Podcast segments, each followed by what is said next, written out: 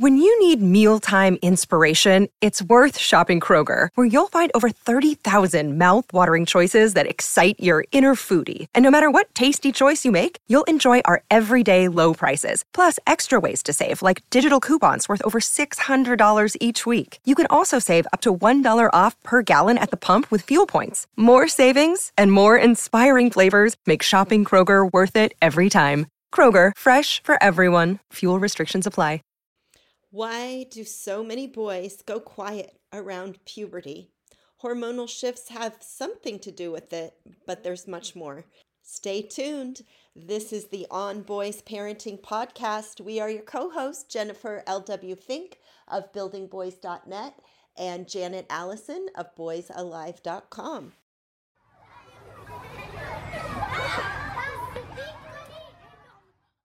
why do so many boys go quiet around puberty? Pull into themselves and their bedrooms and no longer connect as freely with their parents or even their peers. The hormonal shifts of adolescence definitely have something to do with that. But there's more to it. Today's guest, Brendan Kwiatkowski, researches teenage boys' emotions, masculinities, and experiences. And he's found that the number one reason why boys restrict emotion and emotional expression is because they don't want to burden other people. They don't want to burden other people. The second reason is fear of judgment. Brendan, thank you so much for agreeing to join us today. We're going to dig right in and explore some of these deep topics. Thanks for having me. I feel like there's so much power to realizing that from a boy's perspective, in a lot of ways, they're trying to both protect other people, they don't want to burden other people. And I'm guessing that they have gotten this sense from society that, you know, guys handle their stuff on their own. Yeah, exactly. Both those messages are, are paramount. And in my research, those two reasons that you named were tied. Those are neck and neck for the main okay. reasons. And often involved a bit of both. And so um, part of wanting to not burden other people is feeling like either the adults in their lives or the people in their lives won't be able yeah to handle their negativity what they view as negative emotions um, and so they're trying to protect other people but they're also you can look at that in a way ways they're also trying to protect themselves from other people's discomfort as well ah. Um, so it's a bit of both. And the fear of judgment is primarily from their peer group. Yeah, all these factors are related according to my teen, the teenage boys that I interviewed.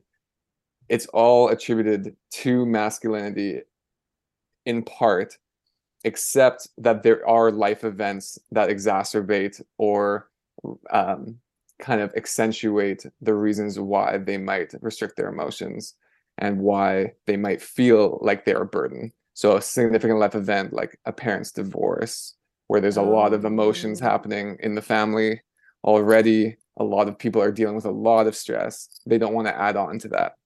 And so I do think there's a lot of angles to, to talk about this, but like one of them for sure hopefully breaks the stereotype.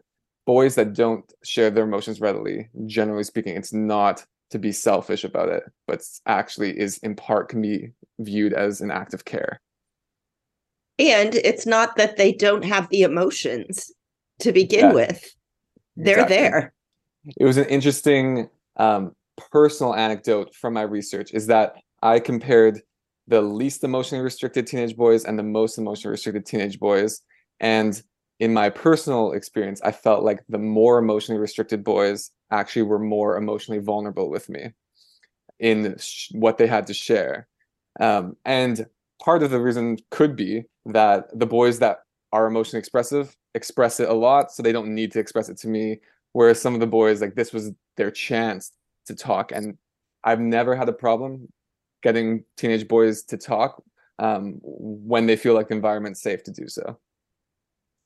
There is so much value and importance and things to unpack in what you said there. I mean first of all parents i want to go back and really highlight what he said this is not an act of selfishness So we hear so often, Janet, from moms especially who feel shut out and who feel uh, unimportant and sometimes even not respected because they used to have this super close relationship with their son and now they don't. And it triggers all these worries, all these concerns. And many of these concerns are well meaning, valid, but no, take some heart in what Brendan just told us. This isn't, it's not a selfish thing in most cases. This is not your son trying to hurt you. In some cases, in his own adolescent way, he's trying to protect you while protecting himself in this uh, constantly ever changing, demanding environment that's giving him all these messages about this is what you have to do to be accepted as a guy.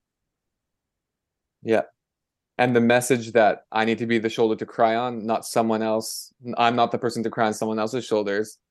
It yeah. really comes down in terms of parenting is how how able as a parent are you to tolerate your children's distress without making it about your own emotions and that as a parent is tough like my daughter goes as, as having a harder transition with kindergarten this year a lot of emotions every morning mm-hmm. um, mornings are, are tough and it's easier as a parent if i were to just be like shut down her ability to express her emotions because mm-hmm. mm-hmm. that would be more comfortable for me yeah. if she just shut it down but we know from attachment theory and stuff like that is that the children that don't emote and they look like they're well adjusted actually have the internal arousal of distress just as high if not higher than the kids who exhibit it externally well, that just hit me awfully close. I feel like you totally described me as a child. And yeah, that oof, that's a lot. This being able to tolerate, sit with, and accept our children's distress is, you know, Janet, most of us did not grow up that way. Nope. It is so much easier, especially Brendan. You're trying to get out the door. Stop it. Stop mm-hmm. crying just put your shoes on, get in the car. And mm-hmm. we do that. We're all going to do it from time to time. You know, important to note that we're talking about over time, and this is something that we adults can work on over time. And it does begin, ideally, if you work on that when your kids are little, that you can continue to be this safe person and safe expression of emotion as they move into this adolescence. But it's really it's not too late. It's not like there's a too late time either, mm-hmm. is there? Can I give parents some hope? Is that or some encouragement? Is that I think the the research. I'm not sure if you heard of Dr. Becky. She is mm-hmm. a parenting expert. Um, that parents can miss the mark 70% of the time in their interactions with children and still have a, a well adjusted child but the most important thing she says is repair your ability to repair mm-hmm. from those experiences mm-hmm. so messing up 70% of the time missing the mark is a huge leeway to still repair yeah yes Oh, and as Jen said, you know, we did not grow up with this. We did not have this modeled for us. And I really feel like this is the generation, you know, Brendan, you're parenting this new generation of kids. It's this it's the time for it to switch. And you're you're way wiser about all of this than i was when i was raising my 35 year olds and you know hopefully we had some emotional connection there. I think we did but i'm quite not, sure that you did. I've seen you speak with your daughters. But not to this level of understanding that we have now. And then to bring in this research that you've done and these conversations that you've had with these teen boys about what is really going on inside of them gives gives us hope gives parents of teens and all ages hope. I i hope it gives hope yes. You said something a little bit ago that caught my ear and i'm sure a lot of our listeners are like wait what? Um you said you have had no problem getting teenage boys to talk to you and right now a bunch of listeners are going wait what? How how do you pull that off obviously you're a guy and that's that's a different dynamic but you're also a stranger to these boys that you are working with right so talk to us a little bit about what it took what it takes to get teen boys to open up and also you know why you did this project. There are so many people, so many people in this world that look at teen boys and just kind of think, problem, write them off. Don't get curious, walk past them. Clearly, you got curious. Yeah. Um, there's a saying in research and social research that like all research is me search. And that is true to an extent. I was a teenage boy at one point in my life. So a bunch of questions and I'll try to pack them in order. So the first one is like how to get teenage boys to talk.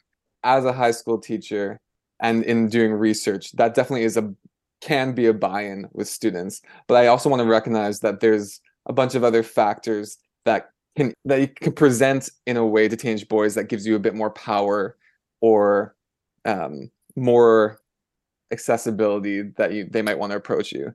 And so I'm kind of the jack of all trades in that like I can f- talk and fit in with athleticism, stuff like that. I can have immediate connection points in a variety of topics. I can go I'm putting quotations over my hands, like, but into nerds, uh, like I love Lord of the Rings. Um, there's not really a, an area that I don't know quite a bit about or can get really excited about. So that's one thing. But so what you're te- so what you're telling me, I mean, for one, you're a guy, so they go, okay, this is even what they don't think it like you get this. You you have this lived experience. Um, and actually, I should stop you there because it actually is interesting. Having said that, I just remembered that the sub theme of one of my big research findings is that generally speaking, the teenage boys were more comfortable sharing with females in their lives. Mm. So it was primarily their girlfriends were the number one and then mothers, but they felt more comfortable talking to to women in their lives than to men because they felt like the judgment wasn't there or that they were better listeners or nurturers. So I should preface what all I'm saying is that it's not a guarantee that just because you're a guy that they're going to listen to you. They might listen to you more, but they might not open up vulnerable as well. Sure, that's an excellent point because I can see how you could approach a group of teenage guys, sort of figure out, you know, oh, okay, sports are the thing with you. We're going to talk about Lord of the Rings. I know you make music too, so I know you've mm. got, you know, you've got that angle. So you can get in there and make some connections, but whether or not they're going to open up about what's actually going on or just talk about the latest game is a whole nother thing. So that's where my vulnerability comes in. Okay. And so I I'm a firm believer of modeling the authenticity and vulnerability if you want someone to open up. And I never would expect a teenage boy to be honest with me at all if I'm not demonstrating that myself and trying to model that. So I led and created a social emotional program for teenage boys with behavioral disorders for my master's. And one of the things that we did right away to establish some vulnerability and sharing is that um, I started just by sharing a, a, random secret with the group as a, kind of a challenge. Like, I don't want to hear this rumor going throughout the school, but I just want to know whether this is a safe place. And so I'm going to test it out. And so I, I do kind of actually feel a bit ah. embarrassed, but I I can own it now. Um, is that like sometimes I shave my chest hair, and that was what I told them, and uh, they loved it that was that was like just a very simple surface level way of demonstrating mm-hmm. vulnerability in that one i want to pause there for a second because in that one by sharing that secret you're also basically conveying you know what i am vulnerable to all these messages outside as well i get these messages on what a guy should look like and what's attractive and this is how i respond to that so right away they're like yeah, he's and I'm sure there's guys in the circle going, uh "Huh? Yeah, me too." Exactly. And th- that's the thing about I think about being human, but let's talk about men. But being a boy or man and trying to figure out what masculinity is and your relationship with it, it is full of contradictions and tensions. Mm. And acknowledging those is such an important way, I think, to help the dialogue be less polarizing and just more honest my a good example is one of my colleagues researched violence against children and he as an adult like he's very um pacifist like he's an activist of being a pacifist mm-hmm. but um he's like when i think about all the fights i got into i still think about that with pride and i hold that tension that like i am proud of like i I think about getting in fights and beating up, and there's a part of me that like kind of feels okay about it, even though that my adult self, I'm actually against that. And so there's this cognitive dissonance that we all have and these tensions that we all have and try to reconcile. And it's important to acknowledge that because yeah. I think there's a lot of complexity. Um, and I think sometimes you can go too much into the complexity where you lose sight of what the actual forest is. But I also think there's a danger of just looking at the forest and not looking in at an individual tree and understanding the tree. Do you think that acknowledging that complexity and this kind of tension is an important key in having honest conversations with boys and, and, and creating spaces where they may feel more comfortable to be themselves.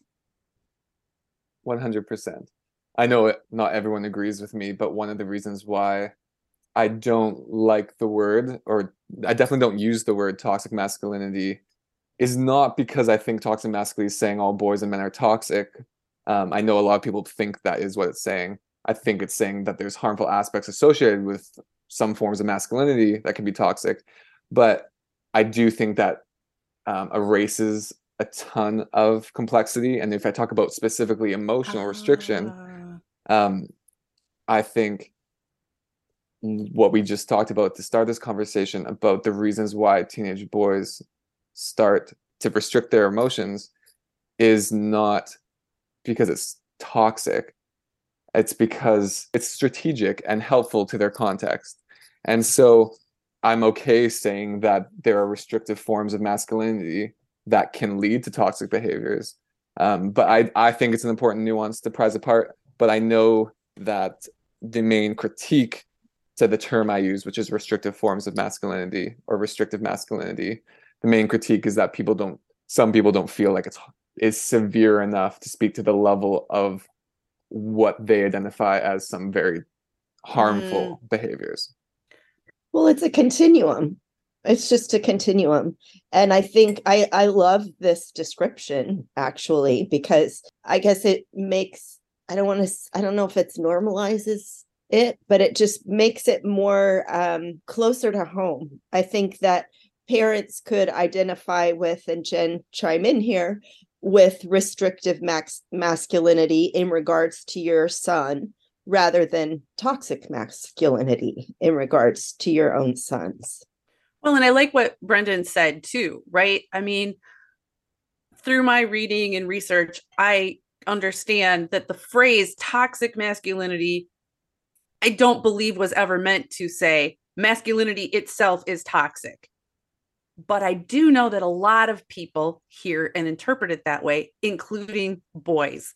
So if this is not a helpful way to talk about it with our boys, let's not use that. Let's use something else. And Brendan, on a different podcast, I heard you say something about um, you said that harmful messages of masculinity can create a fragmented self, a, a, a breaking apart of yourself. And to me, this relates to this idea of restrictive masculinity because, like, there's a hole, and when you start restricting parts, and almost cleaving parts of you off the idea that there is a young teenage boy in his bedroom you know really dealing with this fragmented self and breaking apart and making that's a lot. That's a lot that's going on with our young men. Yeah. Yeah the, one of the most surprising findings for me in my research was that every boy that was highly emotionally restricted remembered when and why they started to restrict their emotions. I thought there'd be some that were like, you know, I'm just kind of always this way. But none of them said that. They all could identify a time period. And so I what I'm curious about is whether as they age, they might forget that. Because one of the boys said, I'm right. starting to forget my emotional self. Mm-hmm. But obviously, in in order to say that, you haven't actually forgotten it you have to actually have some awareness that you had an emotional self that you yeah. are losing in order to say that I'm starting to forget my emotional self. We'll pause for a moment for these messages and be right back. This episode is sponsored by ByHeart. Babies need to eat. And whether you breastfeed or bottle feed, use formula, combine all of the above, you need options. We wanted to let you know about ByHeart Baby Formula. ByHeart has a patented protein blend that gets the closest to breast milk. It includes two of the most abundant proteins in breast milk. And ByHeart actually ran a clinical trial comparing their formula to a leading infant formula and proved that babies on ByHeart have softer poops, less spit up, and easier digestion. ByHeart is also the only US made infant formula to use organic, grass fed whole milk.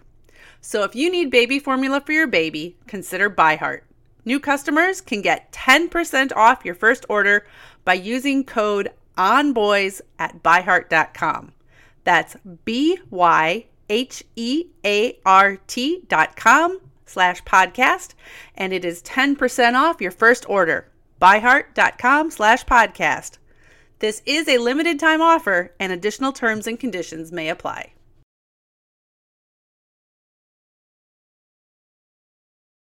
What kinds of things were they pointing to as these moments in time, these causes? Or not maybe not maybe not a cause, maybe a trigger is a more appropriate way of phrasing that.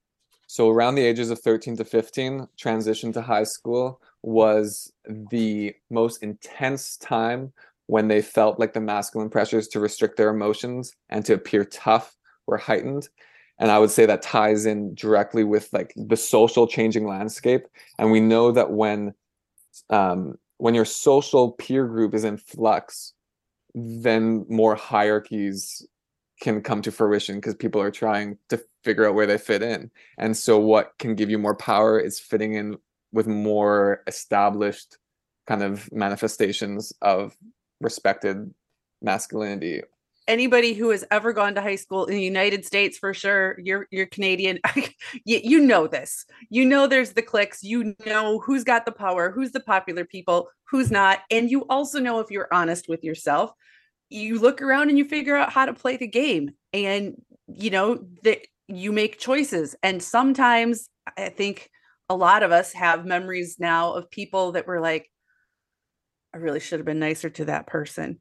But at the same time, you knew it was social suicide to do so while you were there. And so our boys are trying to navigate this this environment that it, they're really determining it might not be entirely safe to be all of me here. Yeah. And there's never going to be a context where you're entirely safe at all. If I talk about the boys that were the most emotionally expressive, it's not like they were just telling everyone their heart. They yeah. I call it emotional safe havens. They had a group of people, relatively small, maybe up to five people, that they felt like they could say anything without fear of judgment.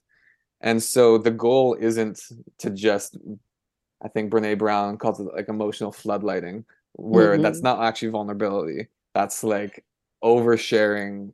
It's a small, isolated group of people that you establish trust and safety with and there's competing stories from my participants about how does that trust be created um, mm. helpful if they're a female some people said it took years to do but other boys talked about how depending on the length of the friendship they almost felt like it was harder to share if they knew the person really well because they would fear maybe impacting that relationship where oh. they felt like ah. having a newer relationship kind of was a blank slate to talk about things yeah. And you also had some boys that um, were still uncomfortable sharing, but they did it through the use of playing games.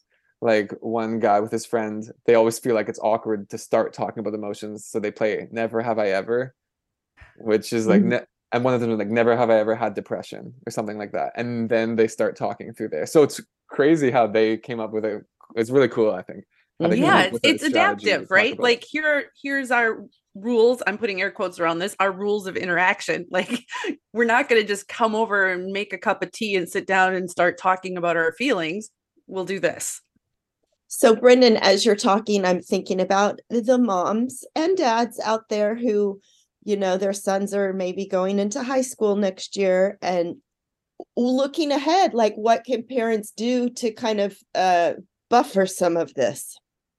Yeah i think there's a, a couple things that come to mind the first one that I don't have research to back this up, but there is interesting research done in US colleges how to reduce binge drinking rates.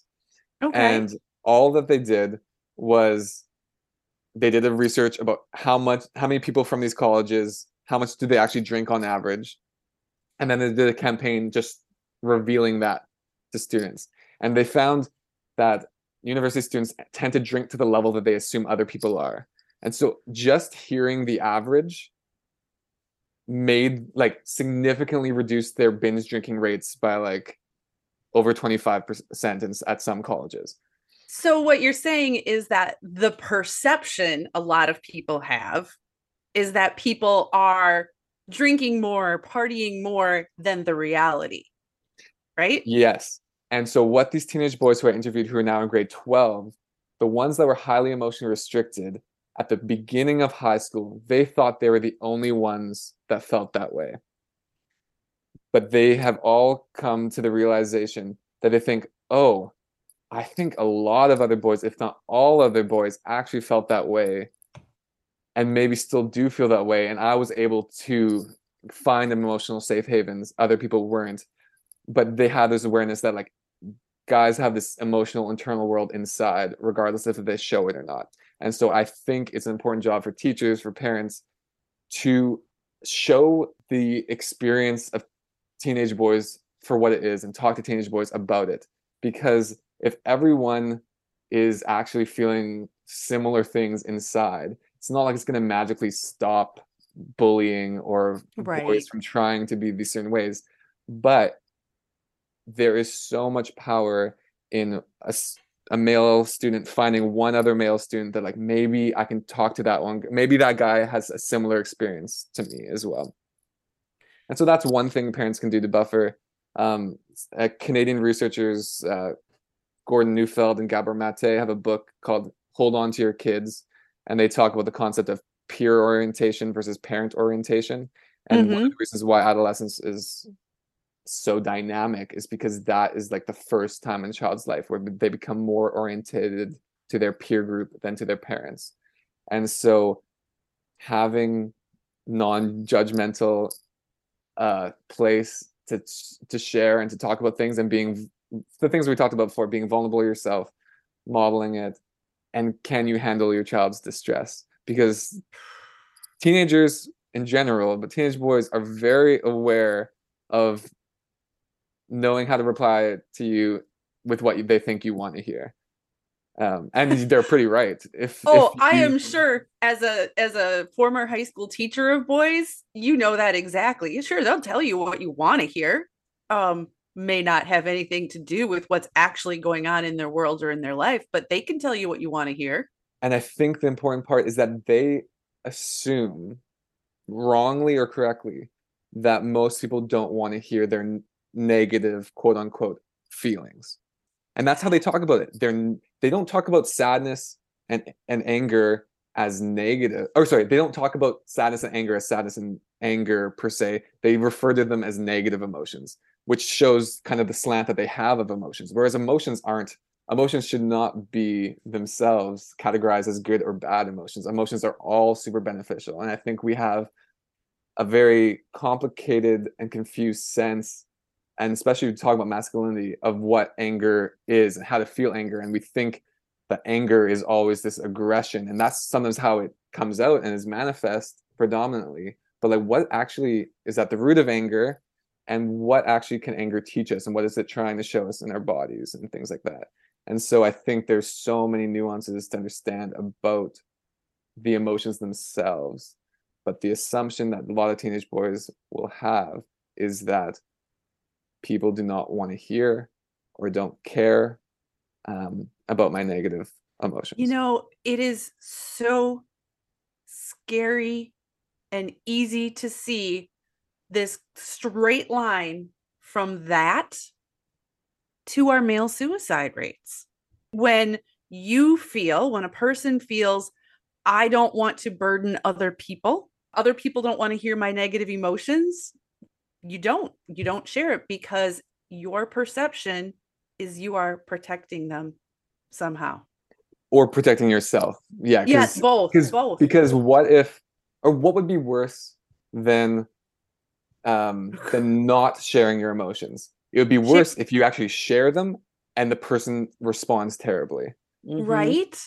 So it's yes. better in a sense, and I, I totally get it, to not share, to not be vulnerable, rather than the alternative of revealing something about right? yourself and that not landing. They either laugh at you, they ridicule you, they uh, get angry at you, they tell you you shouldn't feel that way. And these are really common reactions that a lot of us, not just other kids, do to each other. We adults do this to our children too. Exactly. And kids feel this and have it done to them as well as they perpetuate these same circles and cycles themselves. Yeah. Because it's like I'm I'm getting cut off from these parts because of fear of judgment. And if I see another kid doing that, well, that they have a choice then to to re- limit them and try to restrict them or not.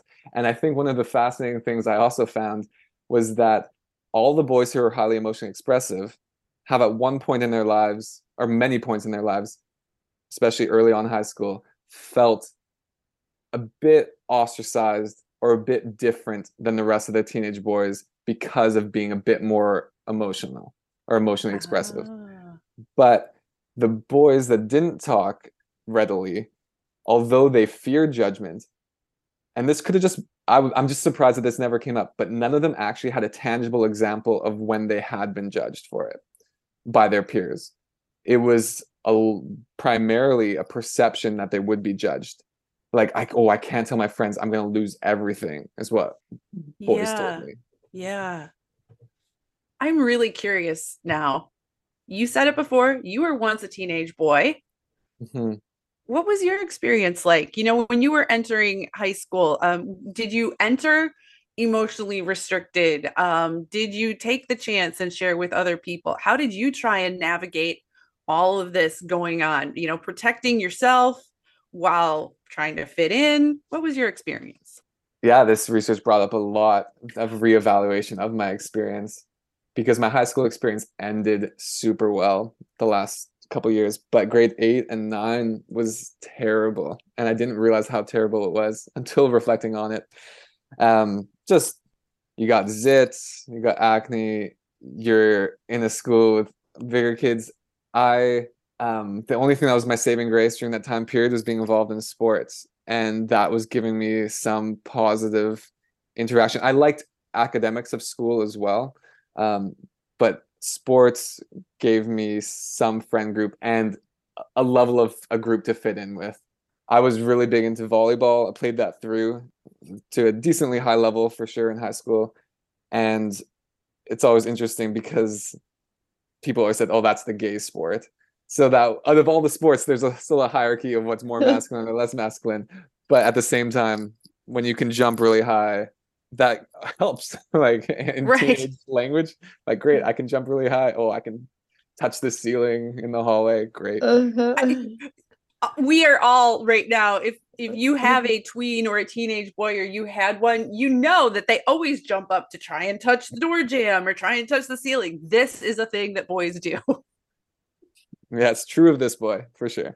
So, you know, grades eight, nine were kind of tough for you, but you did have a little bit of a protective bubble. Um, you said high school ended really well for you. What happened between eight and nine and, you know, senior year? You grew into yeah. yourself. Certainly yeah, that no, helps. Like there's some very context specific things that ha- happened, which won't make sense on a wider scale. But there was a school that used to end by grade 10, and then all of the kids from that school which was known as basically the it was a public school, but it was basically the private public school okay. where like all of the kids with super involved parents would go because it was safer for their child. And then they went to my terrible high school. And in that group, I found a lot more emotionally expressive ah. guys in my experience. And so then that was great. You said something earlier I wanted to come back to. You were talking about kind of the importance of normalizing for kids. Like, you're not the only one going through this. Uh, you know, understanding context, um, experience. One of the things that has been challenging for me as I've been raising teenage boys over the last, you know, number of years.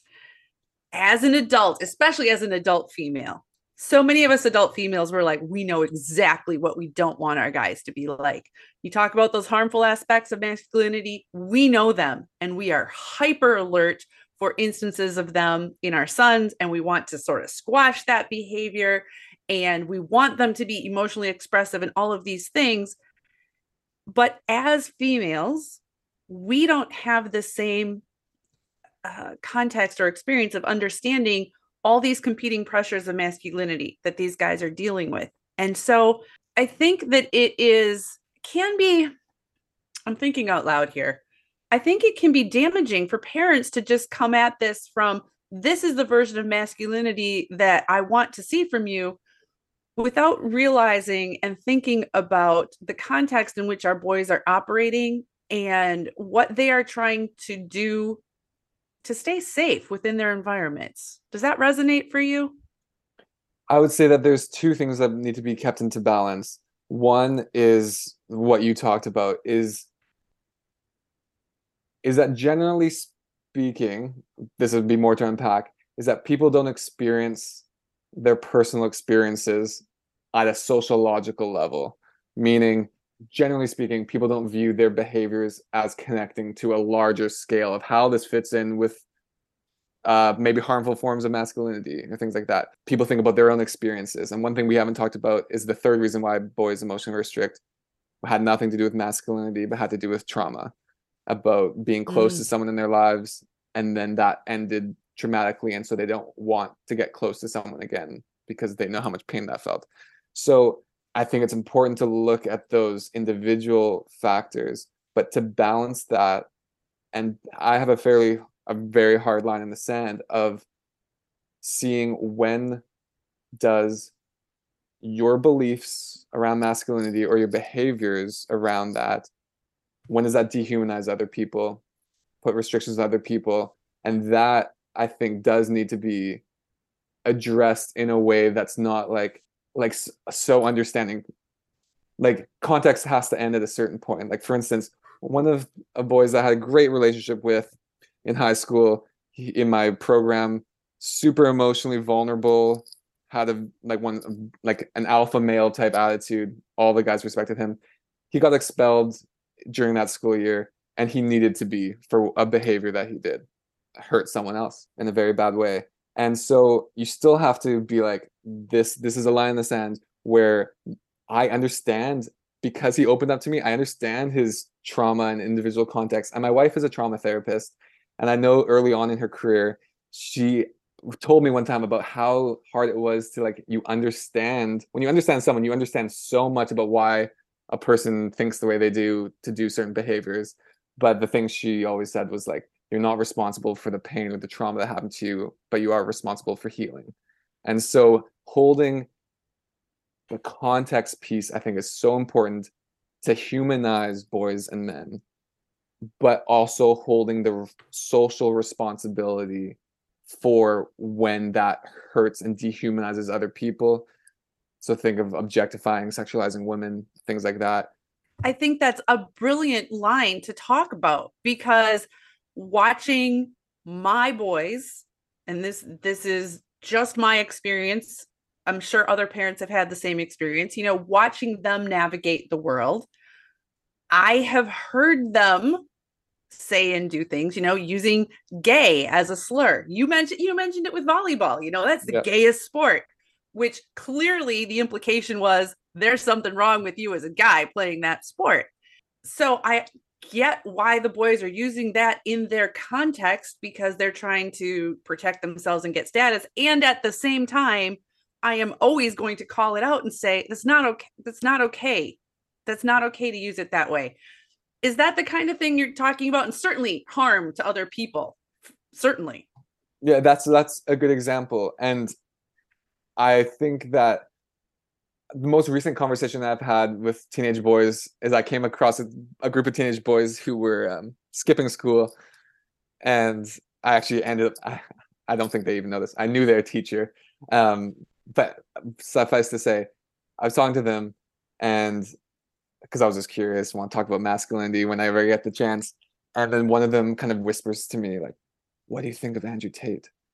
And how I respond to that question can either encourage communication or it can shut down. Like they want to read my reaction to a very controversial figure. And a figure I would I'm very okay saying is misogynistic and sexist. But I think having those conversations with curiosity and not immediate judgment, but like w- wanting to hear what they think and asking yes, them am... genuinely hearing what they think and why they like him. And and then we had a great conversation. And then they finally, after they said their opinions about him, which if you're curious, generally went into three camps. The first two boys, some boys didn't like anything that he said, but had a hard time not seeing his content on social media all the time. Right. Even if they didn't like him at all. Then the second group of boys was like, uh, uh, he has some decent things to say, but they didn't like what he said about women. And then there's a couple boys that kind of agreed with everything he said. But I got a, then they asked me about what do I think, and I said, well, here's why I think he's an attractive figure for some boys, and here's why I think he's problematic. But then that gets, I think that creates a conversation that encourages more critical thinking and assessment about it rather than having the policy that like let's shut this down. Let's not like this is like this is wrong. This is bad. Not saying there aren't things that are wrong and bad um, with andrew tate but if you shut it down it almost creates an aura of like okay what is so wrong about him? And i think how this plays out in social media is that depending on the hard line you that you take and if there's no room for conversation just shutting it down then you have these boys that maybe didn't even hear andrew tate at all but then you are exposed to him through the algorithm so much and you hear something that he says that's just like personally motivating like it's not radical anyway and you think oh maybe it's overblown about the sexist things that he said yep. and so I, I just always, as a teacher, when kids use language like gay and things like that, or say something that's racist, like I want, I'm of the opinion to have a conversation about it in a way that's safe. Like I'm not gonna have a conversation about it in front of the whole class, mm-hmm. depending on the situation. But I am curious. I want to hear more about why they said what they said. What did they think about it? Let's talk. That's probably more annoying in a sense for a kid because like it's easier to be like, hey, don't say that from a teacher. That's easier than be like, hey, why'd you say it? What's going? What you actually what's the belief behind the, the statement? Well, and that isn't that what the teenage brain is developing is forming their opinions and backing up their opinions with their emotions and their their belief system and trying on different things. And I think that this can be a place where parents get worried and frustrated because their son's coming home and saying, you know, oh, I love Andrew Tate or whatever it might be. And and to rather than shut it down, as you said, it's like gotta get curious and help him explore what brought him to that opinion. Is it because your friend thinks that, or what are the other reasons? And just have the conversations and be open without shutting them down. I love that you shared that specific example because, for one, that's not something we haven't talked about Andrew Tate on the podcast. And yet, if you have a teenage boy, he is in your son's um, radius, he's in your son's environment. This has come up. And a lot of us, even those of us who know that, we're like, well, we don't really know what to say about that. Uh, simply saying he's a horrible person is not enough. Like you mentioned, it's like when you try and totally forbid a kid from seeing a friend, that almost always is going to backfire. Almost always. Um, and the fact that like that boy asked you that, they're looking. They're looking for other opinions. And they kind of want to have those conversations he was you're right he was feeling you out what was your reaction you know what did you say right at first i'm curious uh, the first thing I said, I think I said, oh, I have a lot of feelings and a lot of thoughts about Andrew Tate. Um, I would love to hear you guys first before I share. And they then did. Yeah.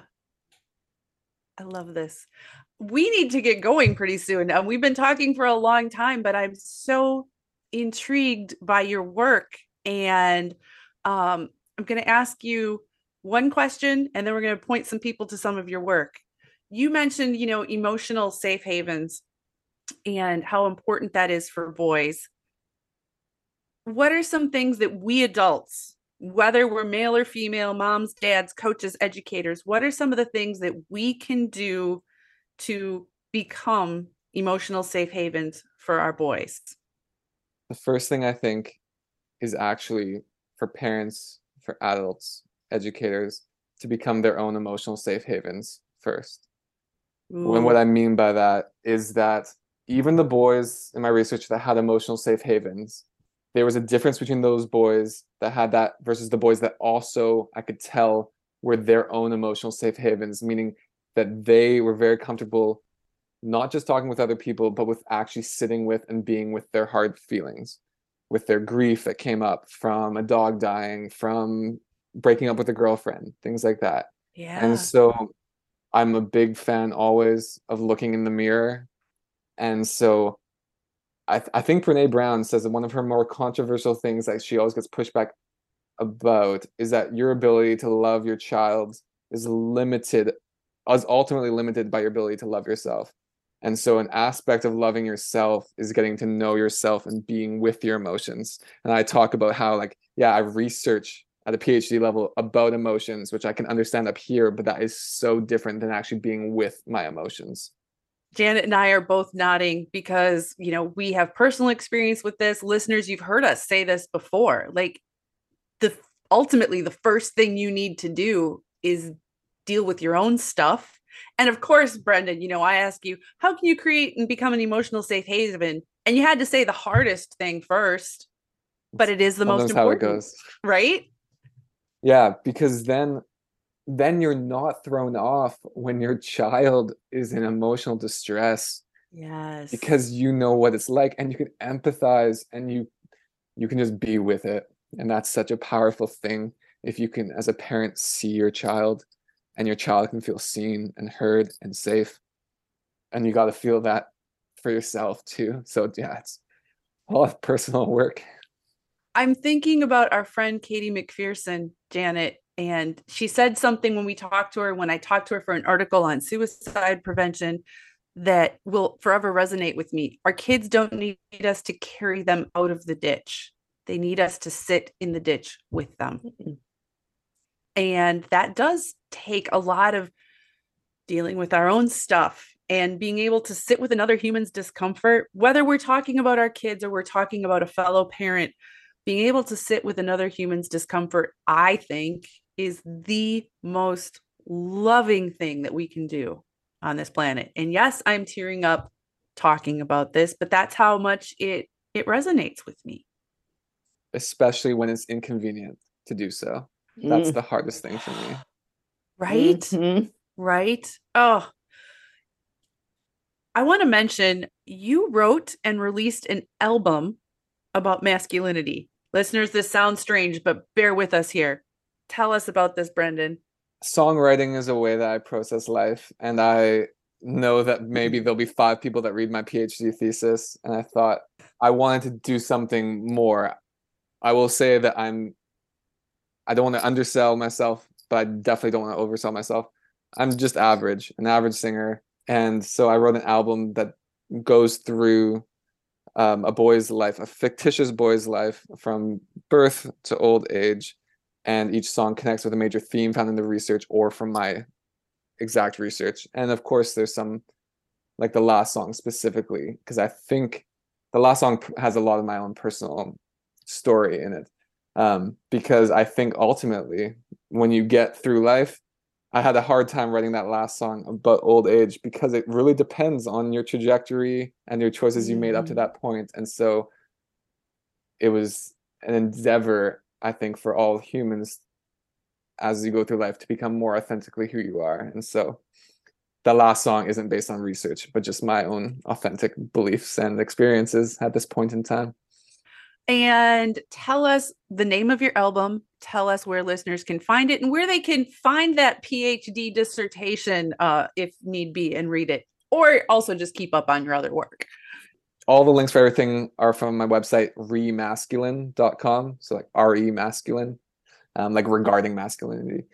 My PhD will be uploaded there as soon as the University of Edinburgh publishes it. Brendan, thank you so much for sharing um, your heart, your research, and your experiences with us today. I appreciate it. And I know the teenage boys that you work with appreciate it as well. Thanks for having me. I love the conversation. Thanks, Brendan. We hope you enjoyed this conversation and found value. Please share it with a friend. And as always, thank you for supporting our sponsors. Doing so allows Jen and I to bring you this podcast. We are On Boys. My co host, Jennifer L.W. Fink of BuildingBoys.net, and I'm Janet Allison of BoysAlive.com.